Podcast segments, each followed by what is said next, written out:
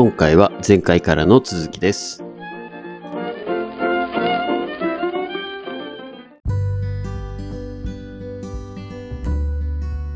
でシンガポー。はい。で、なんで香港がその金融のメッカ、あーまあ、中心地、国際金融都市だと言われる理由としては、さっき言ったようにイギリスが昔統治をしていたから、これが一つですね。イギリスというのは植民地を、まあ、植民地時代っていうのを築き、一代で築き上げて、エリザベス女王が築き上げて、うん。えー世界各国、まあ、いえーっと、香港もそうですし、あとはシンガポールもそうですね。えーまあ、マレーシアもそうですね、実は。あとは、えーケイマン諸島とか、はいはい。あーいわゆる島々、こう大航海時代という1600年、17世紀、18世紀にかかるかどうかぐらいまでの、えー船を出して、えーあちこち侵略しまくった上に、ではい。プラス第一次世界大戦前ぐらいから、えー植民地、えー活動を行ってアフリカを活動したりとかですね、えー散々、あのー蛮行を極めてたイギリスだったわけですよ、要は。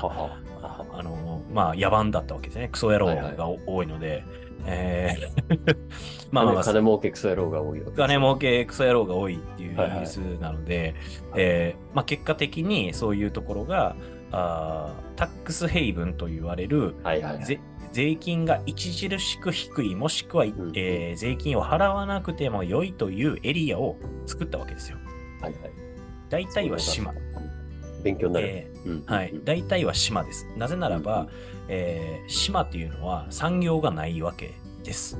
うん。さ産業がないから、じゃあ観光、観光って言っても人けえへんよな。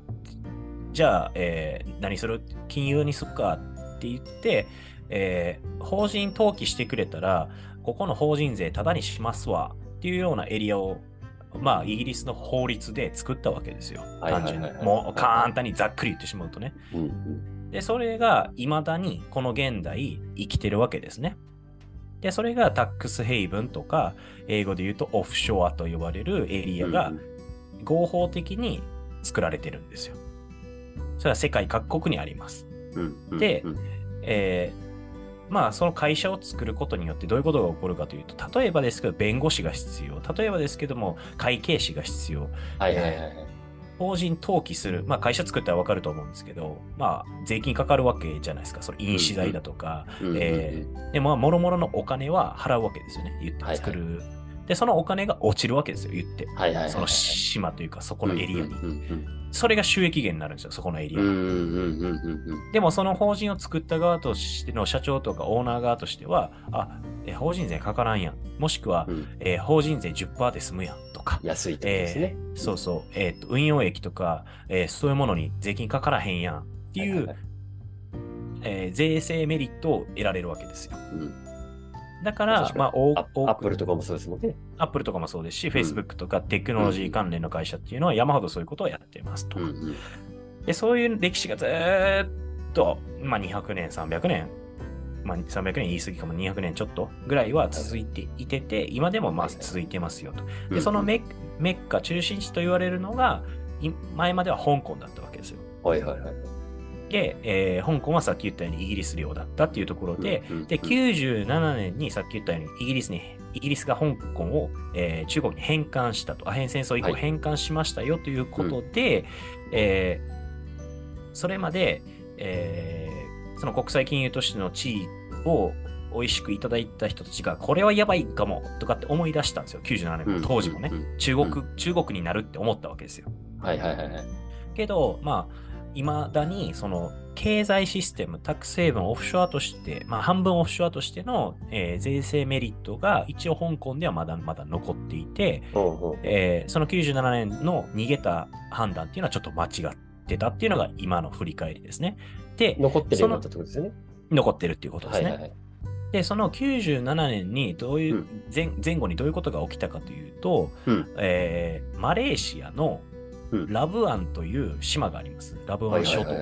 はいはいこのラブアン諸島というのが、まあ、同じくタックスヘイブンなんですけれども、はいはいはい。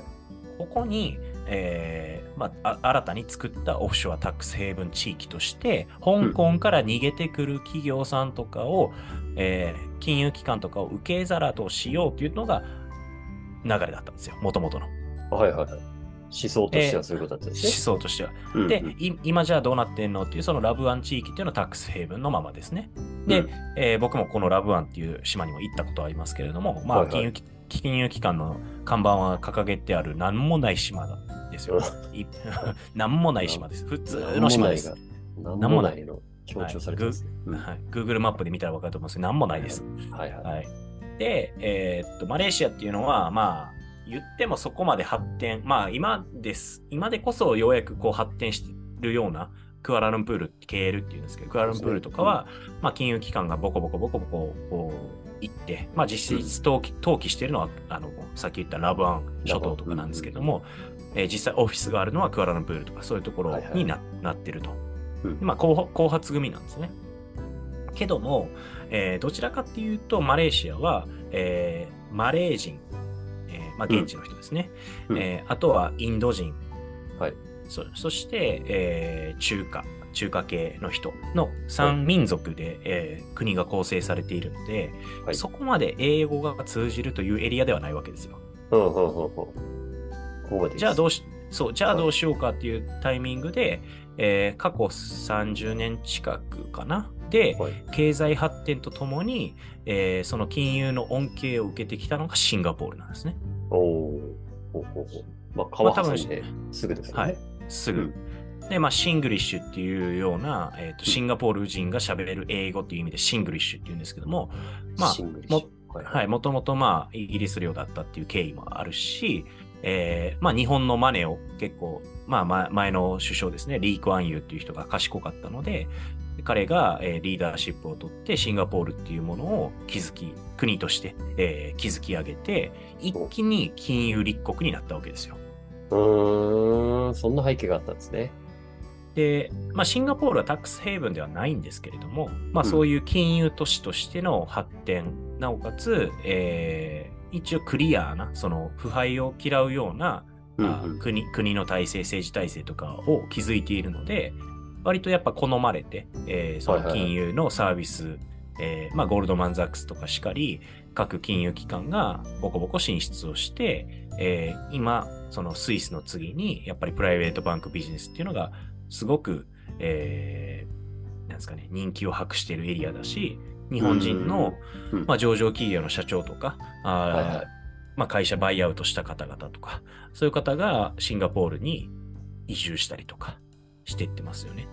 で、まあ、そういう流れで結局は、うーん、今アジアでその金融の国際都市っていうのは、まあ、歴史の流れでいうと香港、えーマレーシアのラブワン諸島、うん。そしてシンガポールっていうこの3つが乱立しているという状況ですと。なるほど。はい。で、えーまあ前結構話もしたと思うんですけど、東京とか大阪が金融都市を目指してますって散々言いまくってますよね。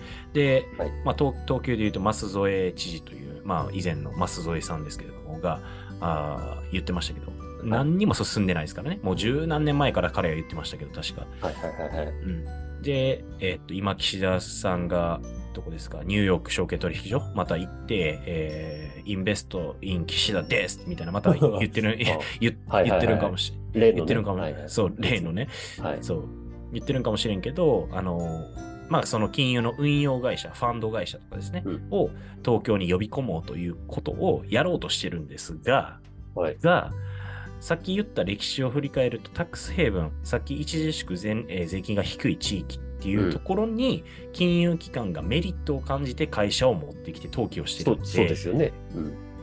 えー日本でそもそもタックスヘイブンがないのに、うんえー側だけ整えて金融都市目指してます。無理な話なんですよ。はっきり言って。ちちょっと待ってください。え、その辺の分析はされてないですか？え いや、してると思いますよ。はいしそら僕らよりもね。タックスヘイブン作んないと無理じゃね？っていう話はしてないですかね？さすがにしてるんですよね？いや、してると思いますよ。はいはい。その税制優遇ですね、タックスヘイブンっていうか。けど多分そういう話は進んでいるようなあの政府の、えードキュメンテーション見てないのでおそらくないと思うんですよ。えってなる。と、はいっ。てなると、まあ、はい。は旗は振ってるけど、基本は言ってるだけ。で、国際都市なんか、国際金融都市なんか、まあ無理なわけですよ、ぶっちゃけ。そうですね。うん。で、もう少し言うと、僕、香港に今回渡航した後にマカオに行ってます。マカオっていうのは、一応、えーと、中国の都市の一つであり、うんもともとはポルトガル領でした。ポルトガルが、えー占領していて、ポルトガルが、えー返還をし、今中国の、えー都市の一つですと。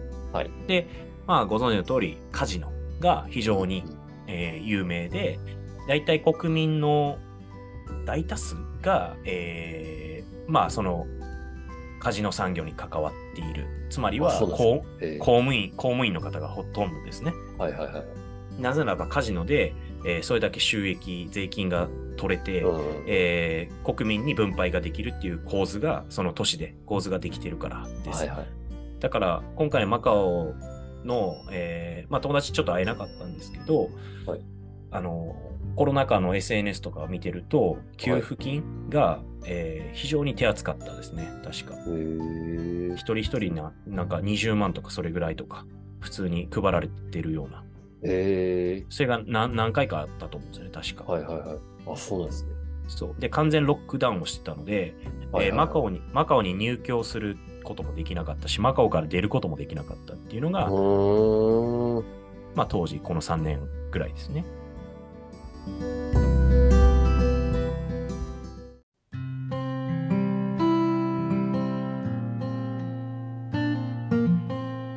101成長ラジオ。ここまでお聞きいただきありがとうございました。この番組を聞いて、ぜひ我々に相談したいという方は、どんな小さいことでも構いません。概要欄に記載ございます。お便りフォームからお気軽にご連絡ください。